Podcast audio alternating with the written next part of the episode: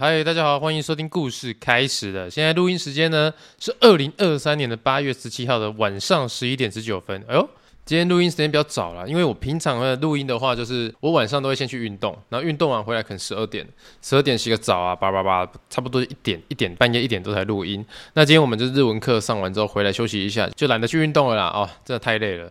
那现在就开始来录音啊，今天应该可以早一点睡觉了。好、啊，那来分享这个礼拜的一周大事。那一周大事其实也没什么了不起的，就是上个礼拜我就跟那个我女朋友菜菜还有她爸爸，然后一起去吃他们家亲戚那边的喜酒啦。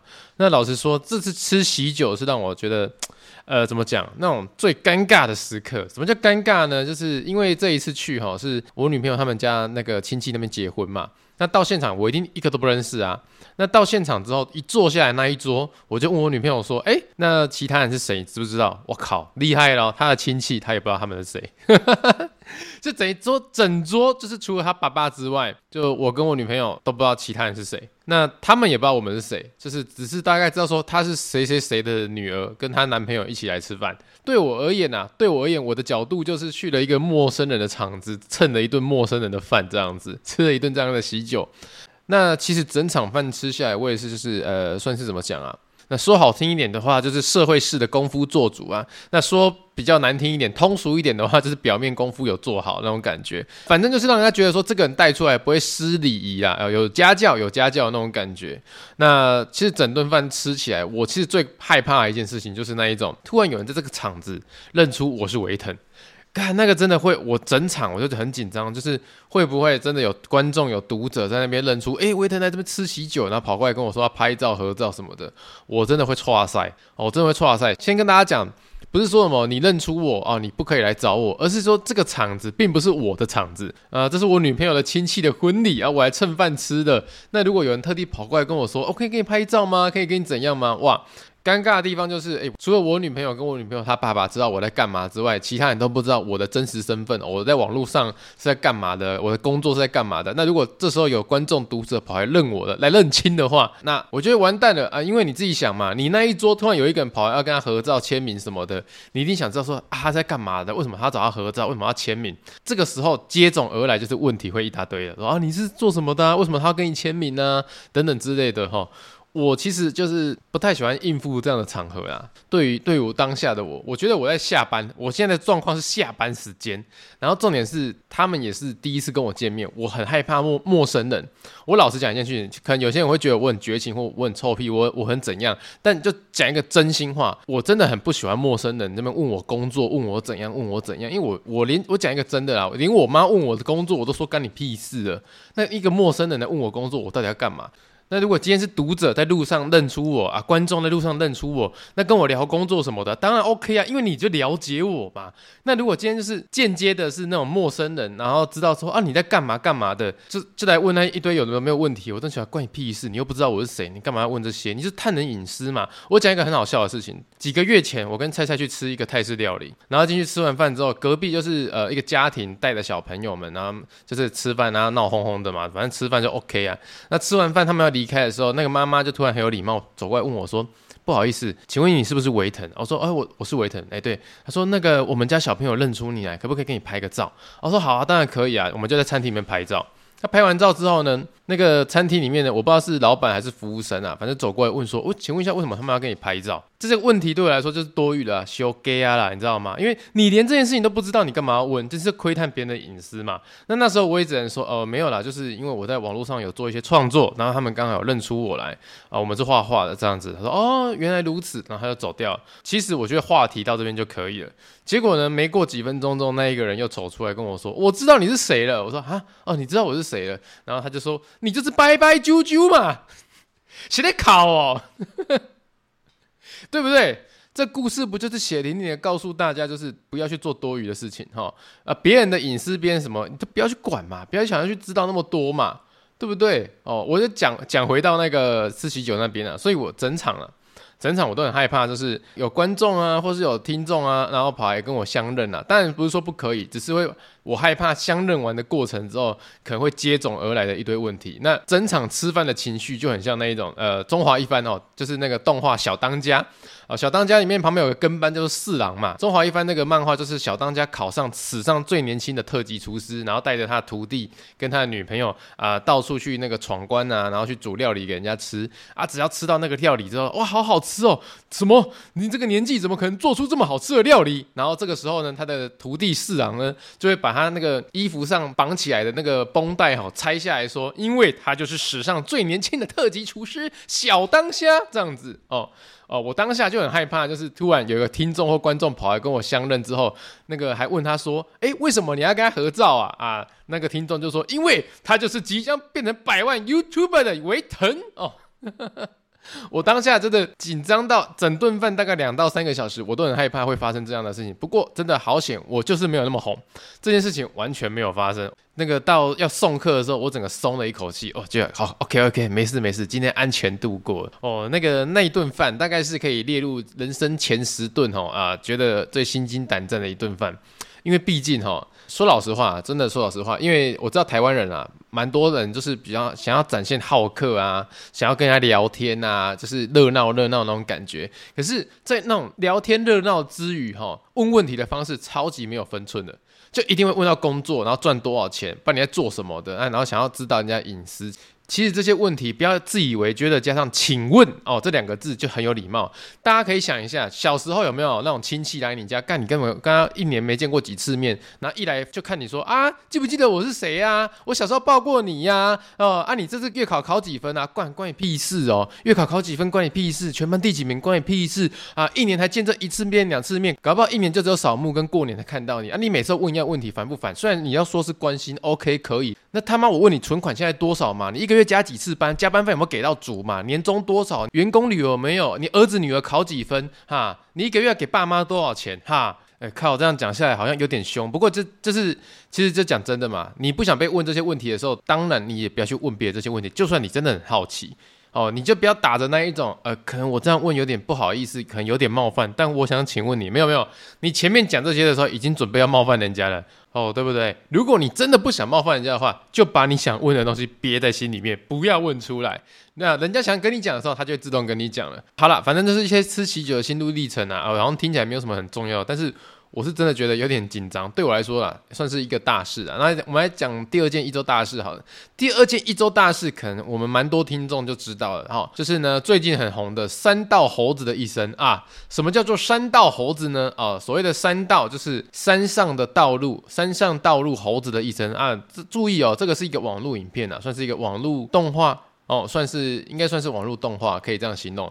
那我大概讲一下那个故事内容。如果你没有看过这部影片的话，它简单的叙述就是说，哈，它是形容呃现在所谓的爱骑车的年轻人，但是呢，他没有真正的一个好的理财观念。比如说，他会去贷款买车，然后还会超贷。什么叫超贷呢？就是比如说你一台车要贷款，你可能贷五十万嘛，没有，他去把它贷到六十万，他可能多了十万块会拿去改车。这叫做超贷，然后呢，对于贷款、对于理财什么都没有好好的去规划，然后也会被车行的老板用话术骗掉，说哦没有啊，这个车是女用车啊，它保养得很好啊，等等之类的，所以很便宜啊。而他本身的职业呢，这个薪水收入可能就有一个天花板在那边，大概就可能三万到三万七左右，因为他在动画里面饰演的就是。便利商店的那个大夜班人员，并不是说就歧视人家那便利商店的人员，而是用的这个职业，然后去帮他把他的薪水高度就是定在那边嘛，他就是一个月三万七千块，那一个月三万七千块，你要想他的生活费、他的什么学贷、他的什么一哩哩扣扣算算完之后呢，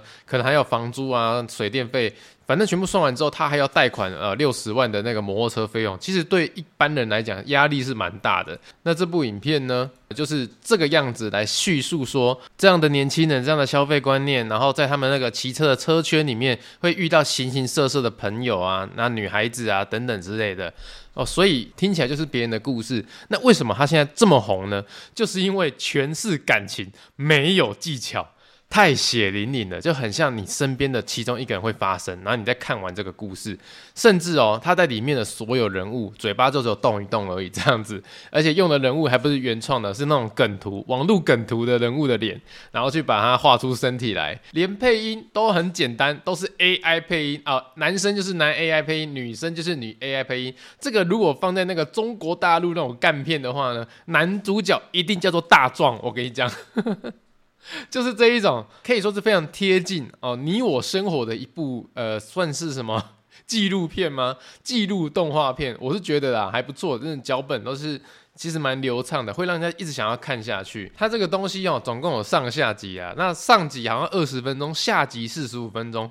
哇，我跟你讲，听起来好像六十分钟一个小时哦，这样子很长，有没有？没有，绝对没有这回事。这个一看下去会上瘾，有毒哦。这影片有毒，会一个晚上就把它看完了。连我女朋友，因为我用倍数，我用一点五倍数看，我女朋友猜猜直接哇，完整的倍数把它直接看完。我、这整个就是非常写在心坎里面。然后看完这个影片之后，开始很多那个风波开始讨论了嘛，论坛啊。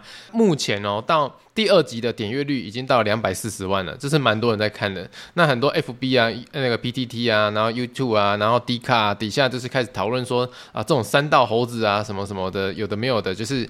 开始有些取笑或优越感等等之类的。我老实讲一件事情啊，真的不要太取笑人家是猴子或什么。就是你看完哈，你就是知道这个影片。我觉得它最大的作用在警示哦，警示什么呢？理财观念，呃，涉世未深的人要好好看人啊。警示你不要觉得自己什么都做得到，或是你不要做出超过自己能力范围的事情。我觉得这部影片的重点应该是放在这边，而不是取笑人家说骑摩托车跑山就是猴子啊等等之类的。这种呢或许存在，但是呢，你看完去取笑人家是猴子，你也不一定那么高尚。呃，因为每个人在某一个时期，或是某一个时间，或者就是现在，一嘛，你就是一个猴子，只是你不知道你是猴子而已，哦，对不对？搞不好你进这个圈子，你看不出谁是猴子，你自己就是猴子，有没有？哦，我自己在股票圈里面，我看不出谁是韭菜，我自己就是韭菜那种感觉。那甚至网络上也开始出现那一种说啊，改车这改车的就猴子啊，什么什么有的没有的，stop stop，先不要这样想。我老实讲一件事情哦，能力范围内你想去做你兴趣的事情，那当然是 OK 啊。有些人有能力范围，他就喜欢改电脑哦，买电脑然后就来组装电脑这样子。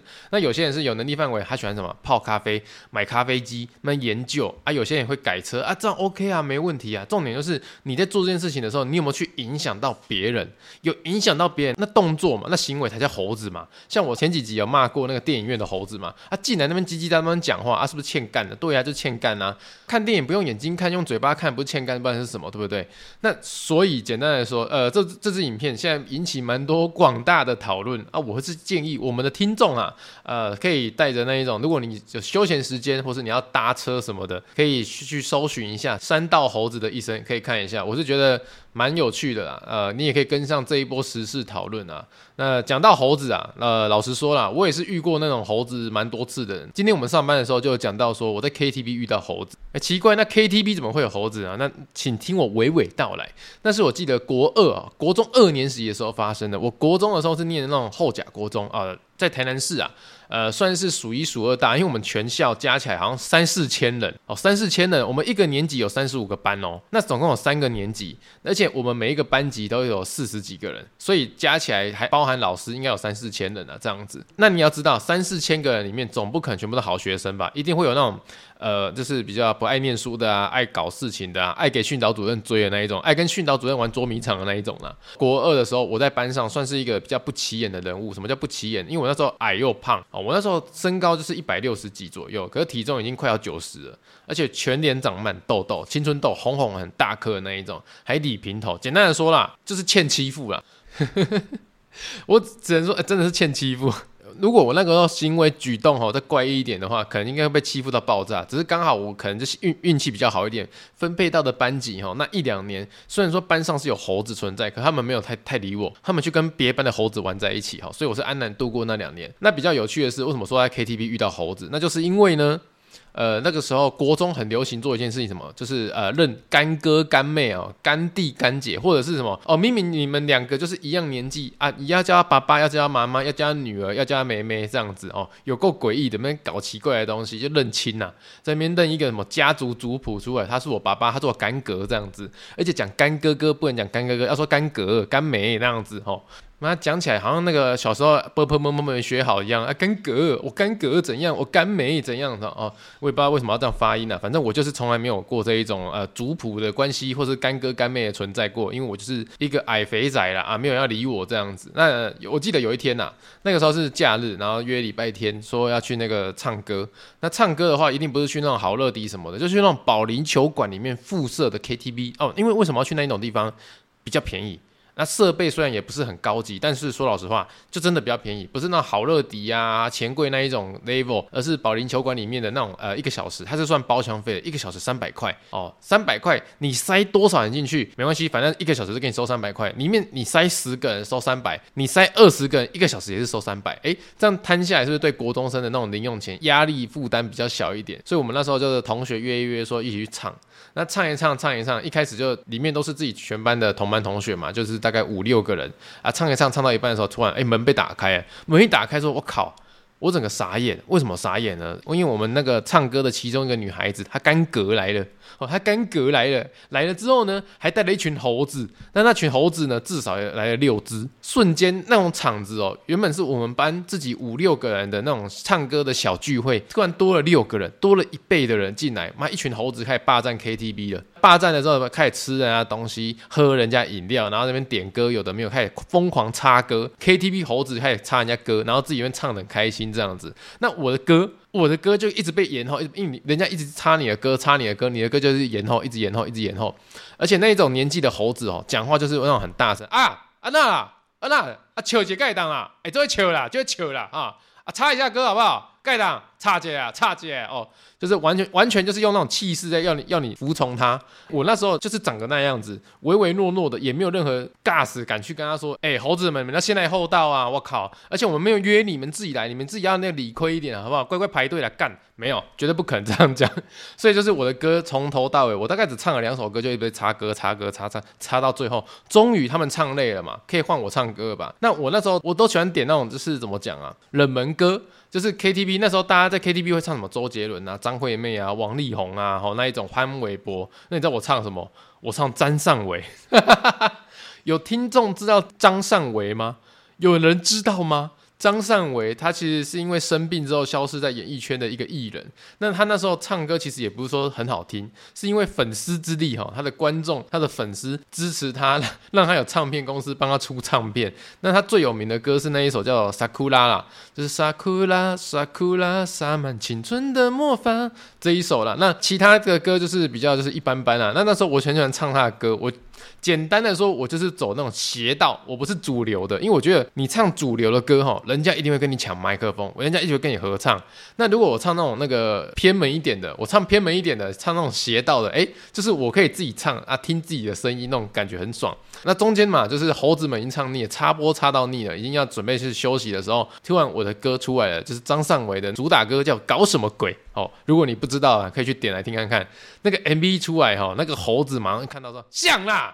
像叫张善伟啦，像瓜啦，干 这这样子，然后然后我那时候原本要把麦克风拿起来了，一一一拿起来的那一瞬间，我就说，对啊，谁啊，谁的歌啊？那没有人认的话，我就卡掉喽，有够可怜，我到底怎么了？你知道吗？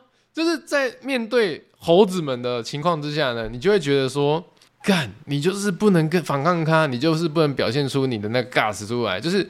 我现在长大后可以了解为什么当初不敢这样跟他们对呛，因为那个时候就是青春期的时候，你会以外表来评断一个人有没有那个气场存在。那你一开始外表都输人家，身高输人家，体重胖成那个样子，然后脸上还长满痘痘，你那个气场那个亏哈就已经输给人家。因为猴子通常都长得蛮帅的，也 如果不是帅哈，就是他们瘦的很有型，就瘦瘦的啊，然后穿衣服干净利落啊，然后头发要平头。而且我发现一件事情。很多那种国中猴子哈，他的皮肤都超级好的，我完全无解，我完全无解，我真的不知道，可能就是他们没有在念书，然后都是皮肤变成很好啊。我们这种就是那种念书到半夜，然后皮肤都长痘痘很烂的样子，所以当下我就是我永远都记得那时候我耻辱的把我点的歌然后卡掉。然后还以为说，这是谁点的啊？哦，为什么有人点这种歌啊？好奇怪哦！最后呢，那群猴子最重要的一件事情就是，他们来找他的干梅嘛，对不对？他干梅打电话叫他干哥来唱歌一下啊。六个人来之后呢，来唱完歌，唱不到一个小时，插播别人一堆歌之后，拍拍屁股就走掉了。拍拍屁股就走掉，连钱都没有付，猴不猴？哎、欸，这是让我印象最深刻，就是哇。怎么可以这样来白嫖啊？一进来唱了一下一堆歌，插播一堆歌，然后在那个要结账之前就离开了，就说没有，我们在找朋友就走了啊。那种 KTV 在那个保龄球馆里面 KTV，其实也不会像那种一般的那种 KTV 那么严格嘛，说你只能看十分钟，什么十分钟之后就要加人头费有没有的？因为他算包厢费啊，反正你塞进来多少人都是收你一个小时三百块而已，他哪会管你来几个人这样子？哦，所以那是我印象最深刻被猴子欺负的一次。我说我靠，现在做人可以那么嚣张是不是？进来插播别人一堆歌，然后还那么凶，然后凶完之后还没有付钱就走了。我干，那我以后也要当猴子。好了，那很可惜啊，长大之后没有当成猴子啊，反而是长大之后在这边那个讲这个故事跟大家分享啊。我也不知道大家有没有在那个这些人生经历过遇多遇过这种人啊？因为这种人哦，呃，网络上戏称就是猴子。我其实这一阵子观察网络上，就是大众对他们的对“猴子”这两个字的网络定义啊，可能就是说，这个人怎么可以在没有思考、谨慎思考的情况之下，就做出一个绝对会遗憾终生的一个决定，或是无脑的决定？我自己研究出大众可能对某某猴子、某某猴子的一个定义啊。那当然，老实说啊，前面还是有讲过啊，真的是，就算你知道对。对方现在在耍猴戏什么的，你也不要特别的去自视甚高，就觉得他们怎样怎样。有一天，你有可能也是别人眼中的猴子，好，自己小心，就不要回力镖打到自己身上。好了，大家共勉之啊。那反正这部影片我是个人蛮推的，大家可以去看一下，就是搜寻山道哦，山上道路哦，山道猴子的一生啊。OK 啦，好，那我们就休息一下，那钟声之后回来进入周记环节。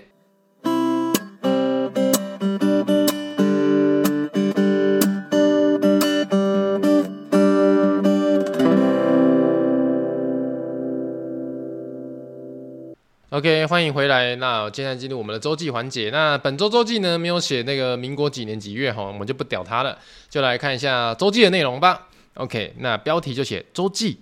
哎，真的很怀疑自己的思想，快乐、悲伤、喜悦、苦痛，人呐、啊，感觉到这些感触，应该是一个一个慢慢来的吧？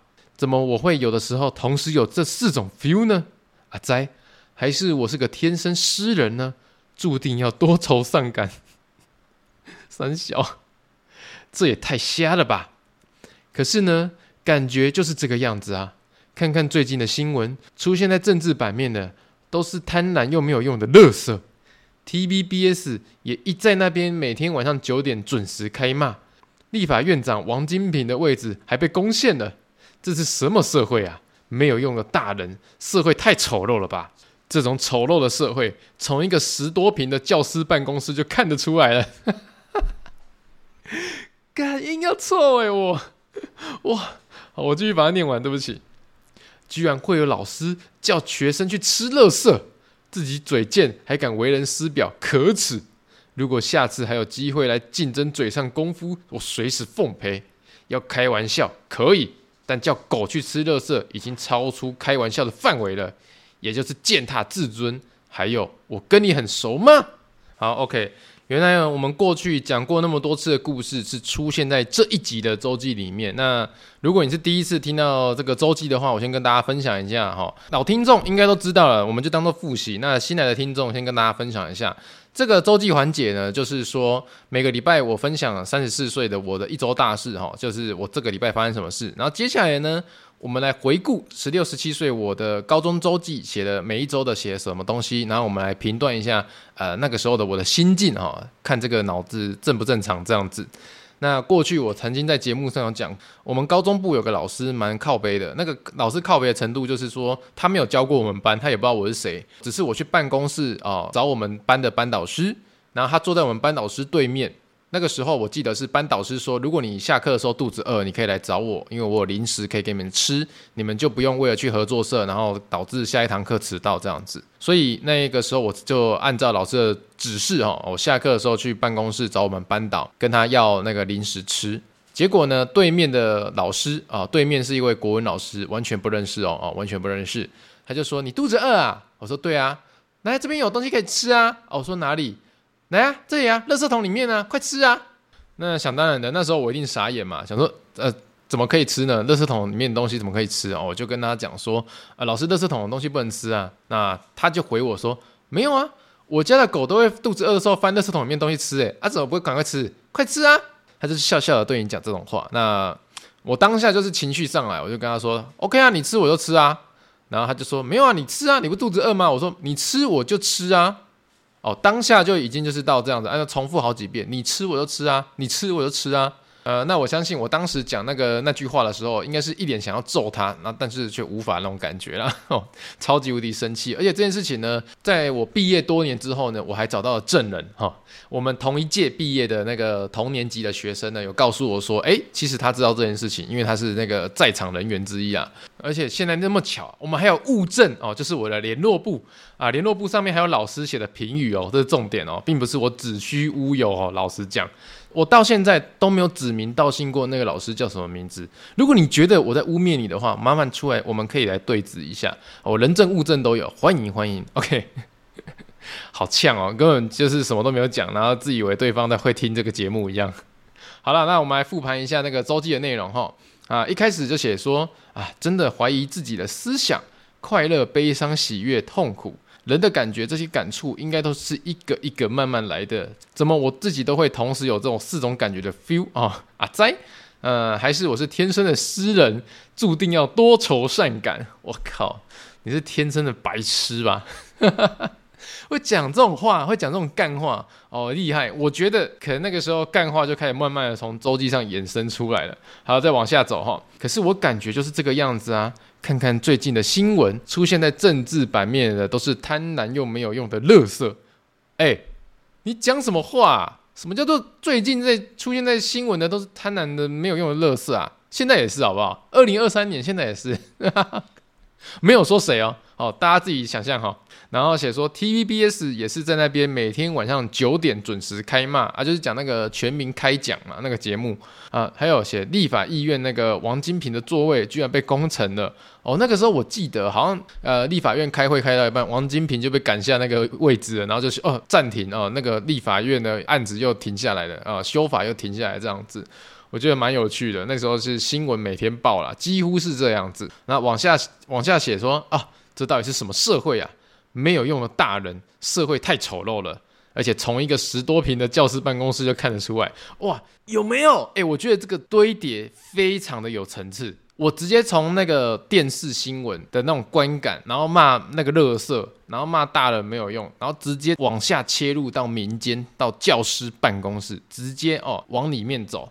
然后呢，写说居然会有老师叫学生去吃垃圾，自己嘴贱还敢为人师表，可耻啊！好了，OK，我来，我们来讲一件事情哈。我们现在看一下老师的评语，因为我写到说没有用的大人，社会太丑陋的时候呢，他又把这一行字圈起来，在旁边注解说，呃，你这么说不是一竿子打翻一整艘船吗？我也是大人呢，哎，老师，你当下当下啦，我老实讲一件事情，我们班导师是第一次带我们呐，所以呢，他在办公室辈分是最低的。那你当下你的学生被叫去吃垃圾桶的食物的时候，你也没有站出来挺我。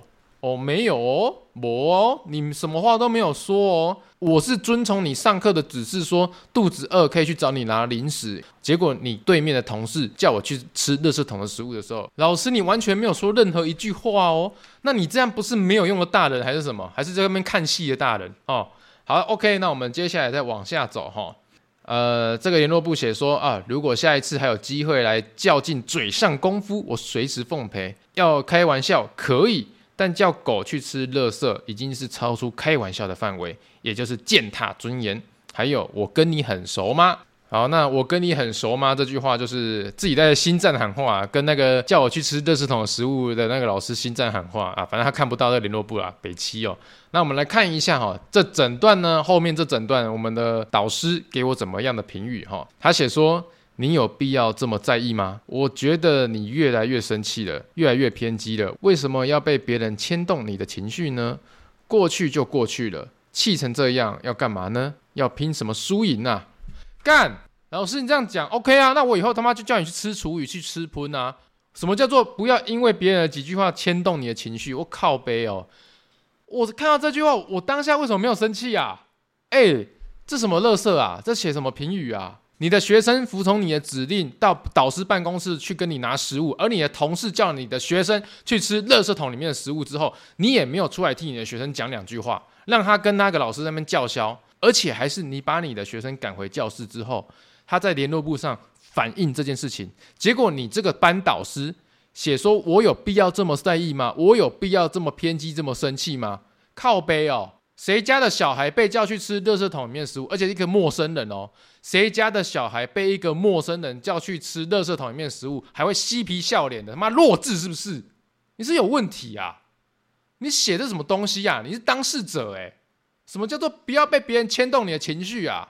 你怎么当老师的啊？你是班导诶？你不是什么科任老师诶、不是说我们这个班这个学生教完就没了诶、你是班导师，你教我们三年呢、这写这联络簿的时候我还高二诶、你教我两年了诶、欸，教我两年，然后你就写说什么我不要被别人牵动情绪，因为别人叫我去吃垃圾桶，只是我不要被牵动。你公他小啊，刚刚有病是不是啊？哎、我说老实话，我到高中三年级的时候，我对他还蛮尊重的哦，甚至毕业之后我们还有在联络哦。但我现在回来看这个联络簿，可能是我真当时太年轻了，很多东西都是情绪来，一下子就就过去了。其实我就是情绪来很快，然后走得很快的那种人。我觉得就是不要被很多东西影响到。但我说真的啦，我当下如果这么容易就把这件事情放过去的话，我真的是觉得很靠北。不好意思，这一集脏话真的很多，这一集脏话真的很多，但是我真的很生气。你是一个班导师，啊，你公消为啊？我是讲难听一点好了啦，你是不是那个医生哦？把你生出来的时候，人家医生生出一个宝宝，不是要拍屁股，然后让他哭出来吗？看你是不是医生直接拍你脑子，让你脑子变浆糊，让你让你哭出来啊？你怎么写出这种话啊？你学生被叫去吃垃圾桶，你就说你的学生是越来越偏激，越来越愤怒，然后要要你的学生放下，干你什么事都没有做诶。好了，反正我说老实话了，我在高中毕业之后，我对他还是蛮尊重的，而且我跟他联络，还会一起同学约约一起出去看电影啊。但老实说啦，现在回忆到这个联络簿，我只能说，我对他完全没有任何尊重的感觉，我真的完全没有啊。就是即使现在我们已经不会联络，但是我们还是有加脸书好友。但干我等下去删掉他，妈的，这写什么话啊？丢搞哦！好啦，今天分享到这边啊，不好意思，情绪真的有点大，但真真真的不爽啊。我相信听众可以。感受到我的不爽了，我我很抱歉你们听到这么混乱的一集啊，对不起。好了，那呃，我们转换一下心情啊，我先进一段音乐，音乐之后我们再回到那个 Q&A 问答环节。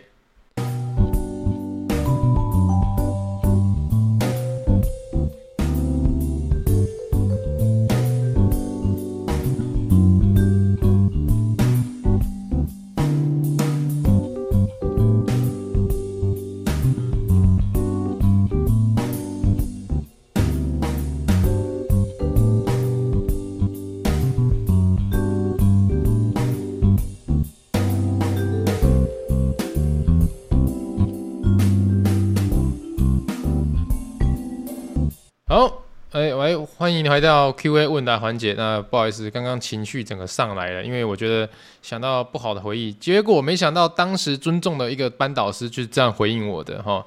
那那个情绪一上来就上来了，我我也不想说太多，我也不想剪太多了，反正就是你刚听到就全部啊。就是这么的真实，血淋淋的。OK，好，那我们进到 Q&A 问答环节。Q&A 问答环节呢，就是你在 Apple Podcast 或 First Story 呢留下五星五星好评，然后并且留下你的留言，我们会在每周把前十位的留言都念出来，做一个互动。那好，我们先看 Apple Podcast 的留言，他是 GUA 零零一二三，他是说，嘿，挡在路中间查资料，真的让人翻白眼到不行呢。不过个人认为啊，查资料靠墙比较安全哦。毕竟我亲眼在法国看到站在路中间查手机的观光客，背包被打开，然后都没有发现。我靠，哎，他是呼应到我们上一集啊，就是讲说那个，我都去日本哈，台湾很多人去日本，就是下地铁下哪边哈，或走在走路走到一半，在路中央就开始查手机，说你要去哪一个路口，哪一个出口，你要怎么导航，就站站在正中央，然后挡住大家。那这件事情真的不要学了，因为。你真的靠墙，像他说的嘛？你靠墙壁哈，你的背包，你出出国都带后背包嘛？你至少你的背包后面的墙壁不会有人偷你的东西啊。OK，谢谢你。好，下一位呢是 Lisa 啊，他说 Lisa Lisa 说，我国庆日也要带妈妈去台南玩哦，刚出社会而已啦，所以从国内旅游开始就好。第一次带妈妈好紧张哦，怕被妈妈念爆啊。如果有遇到维腾，再请你吃鸡排。OK，Lisa，谢谢你。那国庆日的时候我已经不在台湾了。啊，我们国庆日呢是有约好高中同学啦，要一起出国玩啦，就是我们之前很要好的那一群嘛，说每一年都有个毕业旅行。那这一次呢，就是要出国玩啦。那如果你要来台南玩哈，我真的是建议你啊，小心为上啦。那个机车很可怕的，台南就是被列为行人地狱嘛，这个。我不不需要做任何辩解，我承认，我台南人，我承认哈。那这件事情，因为我本身也是住台南嘛，我就是土生土长台南人，那、现在在台南工作生活了，以后也会在台南养老了，放心啦，不会跑掉的。所以呢，对于台南的交通，我非常有信心，就是行人地狱，哼，怎么改都改不掉。可是大家在经过那个，就是之前很有名的那个儿童被。呃，过马路的时候被撞的那个案子哈，其实我们台南的很多已经在呃行人过马路过走斑马线的时候，都已经有在做非常标准的礼让了啊，所以你们走路的时候尽量就是走斑马线哦，不要那种哎过马路妈走奇怪的地方好不好？这样要礼让真的很难礼让，我们只要看到有人走斑马线，一定礼让的。OK，好，谢谢 Lisa。那下一位是你好安安啊。他说：“阿腾安安，先请你吃鸡排啦啊！之前你说到生日那一集，让我想到最悲惨的生日当天呢，莫过于就当兵站哨时才想起来今天是自己的生日，那时候眼泪真的快掉下来。本周刚好生日，要把之前没有庆祝的补回来哦。那你这个礼拜应该是八月生日的朋友了哈，生日快乐啊！那狮子座的你，相信你应该就是会把眼泪吞下去的人啦。OK。”然后下一位呢，他没有写名字，还是一堆那个呃 emoji 的图案呐、啊。他写说听上瘾了，维腾骂人时激动到手机都从三楼掉到一楼碎了。等一下，你是在哪边听啊？学校还是走廊还是什么的？怎么会从三楼掉到一楼？太夸张了吧？好啦，那个手机如果有呃，赶快换新啦，iPhone 十五不知道出了吗？OK 啊，可以了哈。好，下一位呢，他是边缘国二生。他说呢，睡觉前听维腾的周记很有趣，谢谢维腾啊，谢谢你这个国中生。然后下一位呢，他是默默聆听仔，阿腾开暴走怒骂真的很嗨啊，尤其我又开一点四一倍速听，简直嗨到爆炸，加联动舒压感六六六哈，他给了那个六六六那个走指示，OK 好，谢谢你。然后那下一位呢是永和三宝弟，他说啊啊停药两年了。最近换季双极性并发，又回去看医生了。听到电影院的感想，提醒一下维腾，最近这种天气要注意哦。哦，好的，谢谢你。虽然我不知道，呃，你是发生什么状况，那但是身体第一啊，身体第一，身体安全呐、下一位是 QG 二七五七六。啊他说呢，希望可以被维腾念到留言哈。最近 Podcast 刚入坑，马上找到维腾来听看看有什么不一样的感觉。老实说，六十五趴的维腾真的很有个性哦，超赞的。现在一集一集追回去，维腾做鬼故事很有感觉。我是因为老婆喜欢你的 YouTube，也喜欢一起看，结果一看不得了啊，每一集都说到底会在哪边被吓到，心里期待又害怕。正所谓爱看又爱怕。对于有维腾这老板，真的觉得超棒了，不爽就要说出来嘛，勇敢捍卫自己的员工啊，就是值得尊敬的男人。做人就应该有这个态度。超羡慕的啦！下次遇到维腾，一定请你吃鸡排，请你喝绿茶一分糖。接下来也请多多支持，广告多看十秒啦，会帮你推销到香港去的。P.S. 在台湾流浪香港人，哎，等一下，这是不是念过了？这念过了哎。而我们这一次的 Apple Podcast 的留言比较少一点哦，一二三四五六七七折。哦，谢谢大家，谢谢大家为了我的喉咙着想，比较少来留言。我不会承认说我是因为我不红的，大家不留言了。好了，我们念完 Apple Podcast 之后呢，我们来念那个 First Story 的留言。第一位留言呢，他说他是呃是 Poki，他说听到这集发现维腾也是长荣大学毕业的，很有亲切感哦。从维腾的鬼故事开始追踪到现在的 Podcast 都很喜欢，真性情的维腾很棒，好，谢谢你，谢谢你。那呃，希望这一集的真性情没有吓到你啊，但我是真的蛮生气的。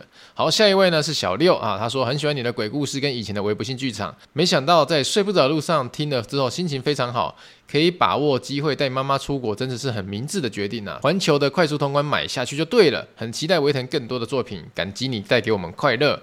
好，谢谢你小六。那个说老实话，我今天刚好有跟那个补习班同学就是聊到说，呃，带妈妈去日本玩很勇敢等等之类。我是老实讲一句话，讲难听一点啊，啊，现在不用推轮椅嘛，搞不好以后要推轮椅的话，就比较麻烦一点了。有点地狱，但是我觉得是现实考量啊。下一位是琪琪，他说这集 podcast 呢，我是在搭前往蓝屿的船班，海浪非常大，摇晃的时候听的。前面的最难熬的五十分钟是听维腾的谈话，转移对晕船的注意力。谢谢维腾，让我撑过最煎熬的时段，没有吐出来。阿弥陀佛。我靠！而且老实说，我没去过蓝屿，我也没有去过那个小琉球什么的，因为那个时候朋友约的时候我在当兵啊，就去不了。然后长大之后，就是一退伍之后，一堆人就开始要约出国，就我反而没去过这些地方啊。但说真的，我也会晕船，我就是标准的晕船仔、晕车仔，连捷运都可以晕啊。松山就是往那个内湖内湖线那一条，我一定晕。台北人就知道内湖线那个捷运很晃，我就一定会晕。所以我是很。标准的晕船体质啊，那我每次坐车坐什么的时候，都一定会吃晕晕车晕船药，我就有点困扰。不过啊、呃，也是蛮意外的、用我的声音来陪伴你度过这五十分钟。好了，谢谢你。下一位是令啊，以前去游乐园的鬼屋是误打误撞进去的，那时候以为是刺激好玩的。云霄飞车，但是是暗暗的那一种。但对于鬼屋，我真的没办法。当时跟姐姐进去之后，已经后悔来不及了。玩出来整个都是冒冷汗呐、啊。鬼屋走到最后面，看到出口，仿佛看到曙光。长大后，只要是密室逃脱，我都考虑很久。到现在是无法参加密室逃脱。那老实讲，我说不喜欢就不要去啊。长大之后，你有自己的选择嘛。小时候人家说什么，你不喜欢吃东西就是挑食。废话，你长大之后，你只会吃你喜欢的东西，就不会挑食啊。所以我就长大之后，不要勉强自己做不喜欢的事情。所谓的长大，就是知道自己适合什么，跟知道自己不适合什么。我觉得这很重要。那这种东西虽然讲归讲啊，很多人在有一条路上一定做不到，就是感情啊。明明知道自己适合什么跟不适合什么，但是他感情路上一定就是摔个狗吃屎。好啊，大家一起共勉之啊。好了，那下一位是书饼啊，维腾好贴心哦，真的是心里很温暖的人，越来越喜欢你和你的作品啊，阿里亚多狗仔马斯，呃，应该是在讲我我呃我跟员工的互动了。好了，那我们今天还有去看蜡笔小新，你知道吗？我们就上班上到一半就说好，走，我们去看蜡蜡笔小新。我今天我录音的时间是礼拜四啊，我们礼拜三的时候有更新影片，所以我觉得哎，更新完影片隔一天其实轻松一点了，所以我们就上班上到下午四点半的时候说走，我们去看蜡笔小新五点的场次。好，非常紧急的去看蜡笔小新。那如果有要去看蜡笔小新的听众们呢，我是觉得啊，大人啊，大人就去看日文版、日文配音版啊，少了很多不必要的干扰。或者讲的那么委婉一点。好，下一位是正在努力成为图文动画创作者的社畜。每次听到阿腾要趁家人还健康带他们出去玩，很有感觉，因为自己能力不足，没有办法达成。看到自己的父母一天一天变老，就担心自己可以赶上吗？总之，祝福维腾身体健康。感谢阿腾的 EP 十六上的创作上的建议。哦、呃，我觉得就是不用不用被我所说的东西影响了，不用说，不是说一定要出国或什么的才是真正的孝顺，而所谓的孝顺是什么？他们需要你的时候，你真的在旁边，我觉得这就是最大的孝顺了。那我们做的可能更多一点，只是想要弥补那种小时候爸爸妈妈，别人家爸爸妈妈都可以带他们小孩出国，但我家爸爸妈妈没办法。我讲一个故事好了。我小的时候，国中的时候，我成绩很烂。我国中的时候成绩很烂，烂到一个不行。然后烂到呢，就是呃，我妈已经放弃我。那时候都是升学主义至上嘛，就会问我，就是要一定要念高中，高中之后一定要念大学。那时候念高职、念五专哦，人家就会觉得说阿里伯老、阿里伯老用哪里 Q 杠那种感觉。先讲，那个是那个时候的那个大人的观念，并不是我是这样想的。所以那个时候我成绩烂到一个不行的时候，我妈有一天突然跟我说：“你要不要去念高职还是念五专好了？反正就去找个一技之长做一做。我不指望你会上大学。”我妈那时候跟这样跟我讲。那从那一天开始，我就非常认真念书，我就认真从念书，我就全校。一千多名哦，因为我们一个年级有一千多个人嘛，我是全校排名校排是一千三左右，然后我一路念念念念念，我念到校排大概两两百，我从一千三百多校排念到校排前两百名，而且最后哦，我考上的那个分数就是可以考上那种前三志愿的那种呃公立高中，那如果以高职来讲的话，可以考上第一志愿高职这样子。甚至是考出这样的成绩哦，还有那种别班的学生、别班的老师跑来教室看，说：“哎，到底是谁啊？谁那么厉害，可以考这么高分？”这样子。那那个时候啊，我从一个吊车尾的，可以这样讲，从一个吊车尾，然后考到那个前几名哈，甚至考到第一志愿。大家都觉得很屌，可是，在班上你知道吗？总是有那种贫富差距的存在。那种考最后一名的，考倒数第几名的，考那种一定要上那种私立高中啊，就是付钱才可以进去念那些同学，分数考很差的啦，五科加起来没有到一百分的，他爸妈说要带他出国，暑假带他出国。结果我这种考全班第一名的，然后甚至考上第一志愿，呃，公立高中前三志愿的，我们家没有办法给我什么，我妈就只跟我说：“你不要太高兴，你不要太得意啊，这考得好是应该啊，你做学生的本分这样子。”我那时候听你就很难过，真的很难过。加上同学会怂恿说：“哎、考第一名呢？那你爸妈带你去哪里嘛？要给庆祝吗？你看那个谁谁谁都可以带他，他爸妈都带他出国，哎，他在考那样，那你考第一名，你应该会去去很厉害的地方吧？你会出国吧？”同学这样一问，哈，心里就不平衡，然后就回家这边跟妈妈卢说：“我想要出国，我想要出国啦，带我出国啦。”这样子，我我那时候也不知道出国多贵，说老实话，真的不知道。那我妈就是跟我吵架。他说：“你凭什么跟我谈条件？”哦，妈妈最喜欢跟我讲这句话：“你凭什么跟我谈条件？”我说：“因为我考第一名啊，我考怎样啊？我考上第一志愿啊，什么什么的啊。”然后我妈那时候就说：“那就是你的事啊，那关我屁事！你本来就要把书念好啊，哦，反正学生的本分就念书嘛。而当然就是爸妈压力都很大，那时候都不知道，长大之后才知道啦。我就很生气啊，气到就是跟我妈大吼大叫，真的是一个就是完完全变猴子，呵 呵完全变一个要要出国的猴子。”然后气到就直接大喊，跟我妈讲说：“为什么别人家都可以，我们家不行啊？”我就这样跟我妈讲。然后我妈那时候就是愣了一下，就就是她也不知道该怎么回答我。然后我就很生气，就跑回房间，就甩门，砰！然后跑回房间，坐在门口，我的房间门口一直哭，我觉得很难过，我就一直哭，一直哭，一直哭。然后这个时候，我妈就走到我的房间门口，就敲那个房间门，就跟她讲说：“你问我为什么不能带你出国？”没办法，因为你的爸爸妈妈就很不会赚钱，没有办法带你出国。然后听到这句话的时候，我当下在爆哭，炸哭出来，说我好，我好不孝顺哦，那种感觉，就觉得说天哪，我怎么那么笨？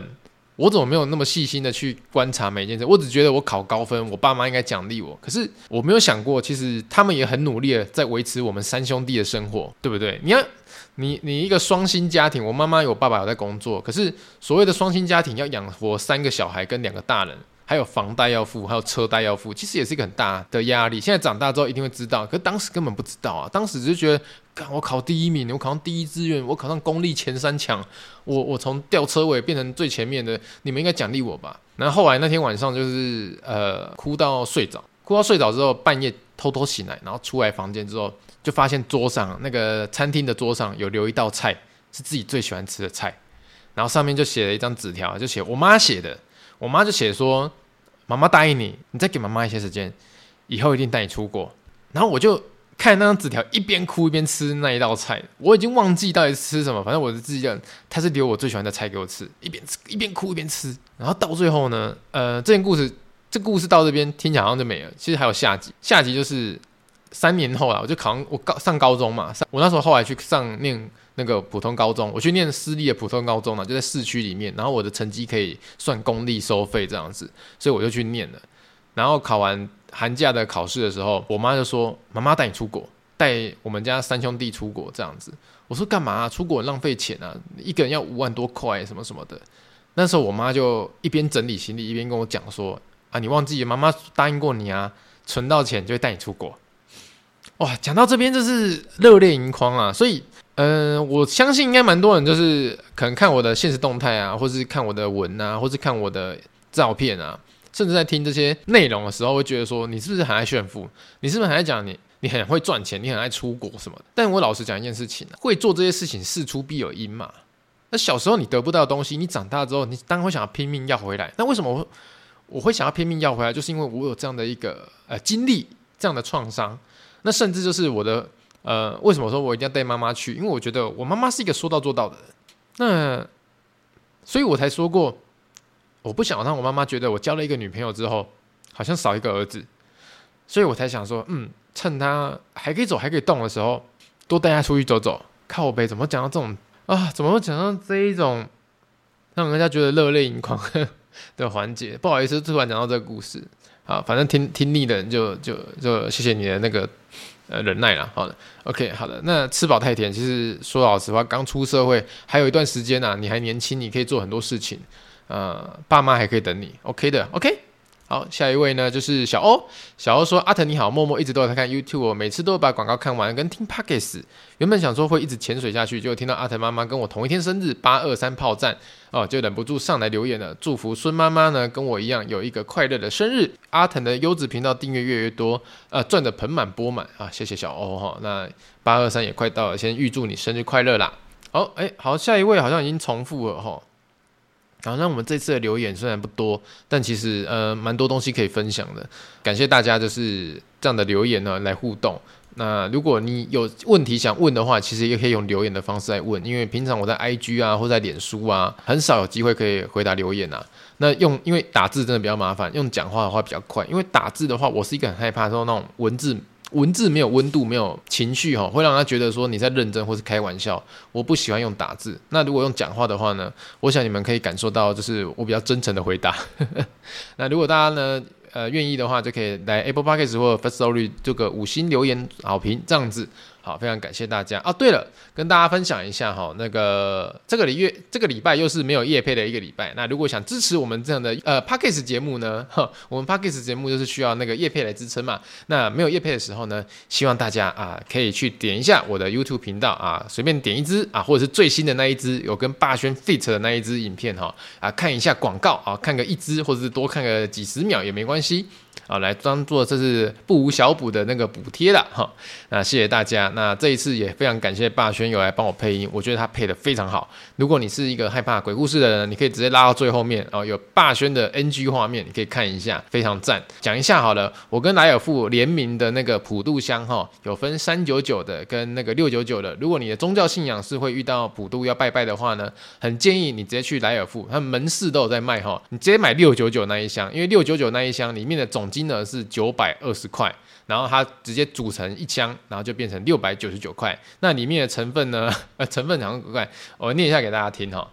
那六九九那一箱呢是澎湃诚心组哈，它里面有一枚的草莓夹心酥，还有巧克力棒，还有草莓棒，然后还有捏捏补给站，还有自然盐的紫苏打饼干。还有乐事洋芋片，那个 Oreo 的那个夹心饼干，还有卡拉木酒、新贵派哦，还有面条，还有土豆面筋，还有老船长茄子尾鱼跟维力炸酱面。还有牛肉面，而且还有黑松沙士四罐哦，大罐的细罐哦。我觉得这个六九九组合是蛮符合拜拜需要的，就是你一箱放上去就结束了，你就不用那么东买西买哈，东市买骏马，西市买什么，像花木兰一样，哦，就直接一箱啊，六九九啊，原价九百二，还六九九啊，便宜很多。我是蛮建议这一箱的。那如果你是那个要分给同事吃的啊，或是小小的话，三九九就是我觉得是比较亲民的价位啦。那东西也算是也蛮蛮多的，那跟大家分享。一下，OK，好的，今天的节目就到这边。那前面的那个情绪性发言哈，我是真的让如果有人觉得不舒服的话，先深感抱歉一下。先到这边为止，谢谢大家。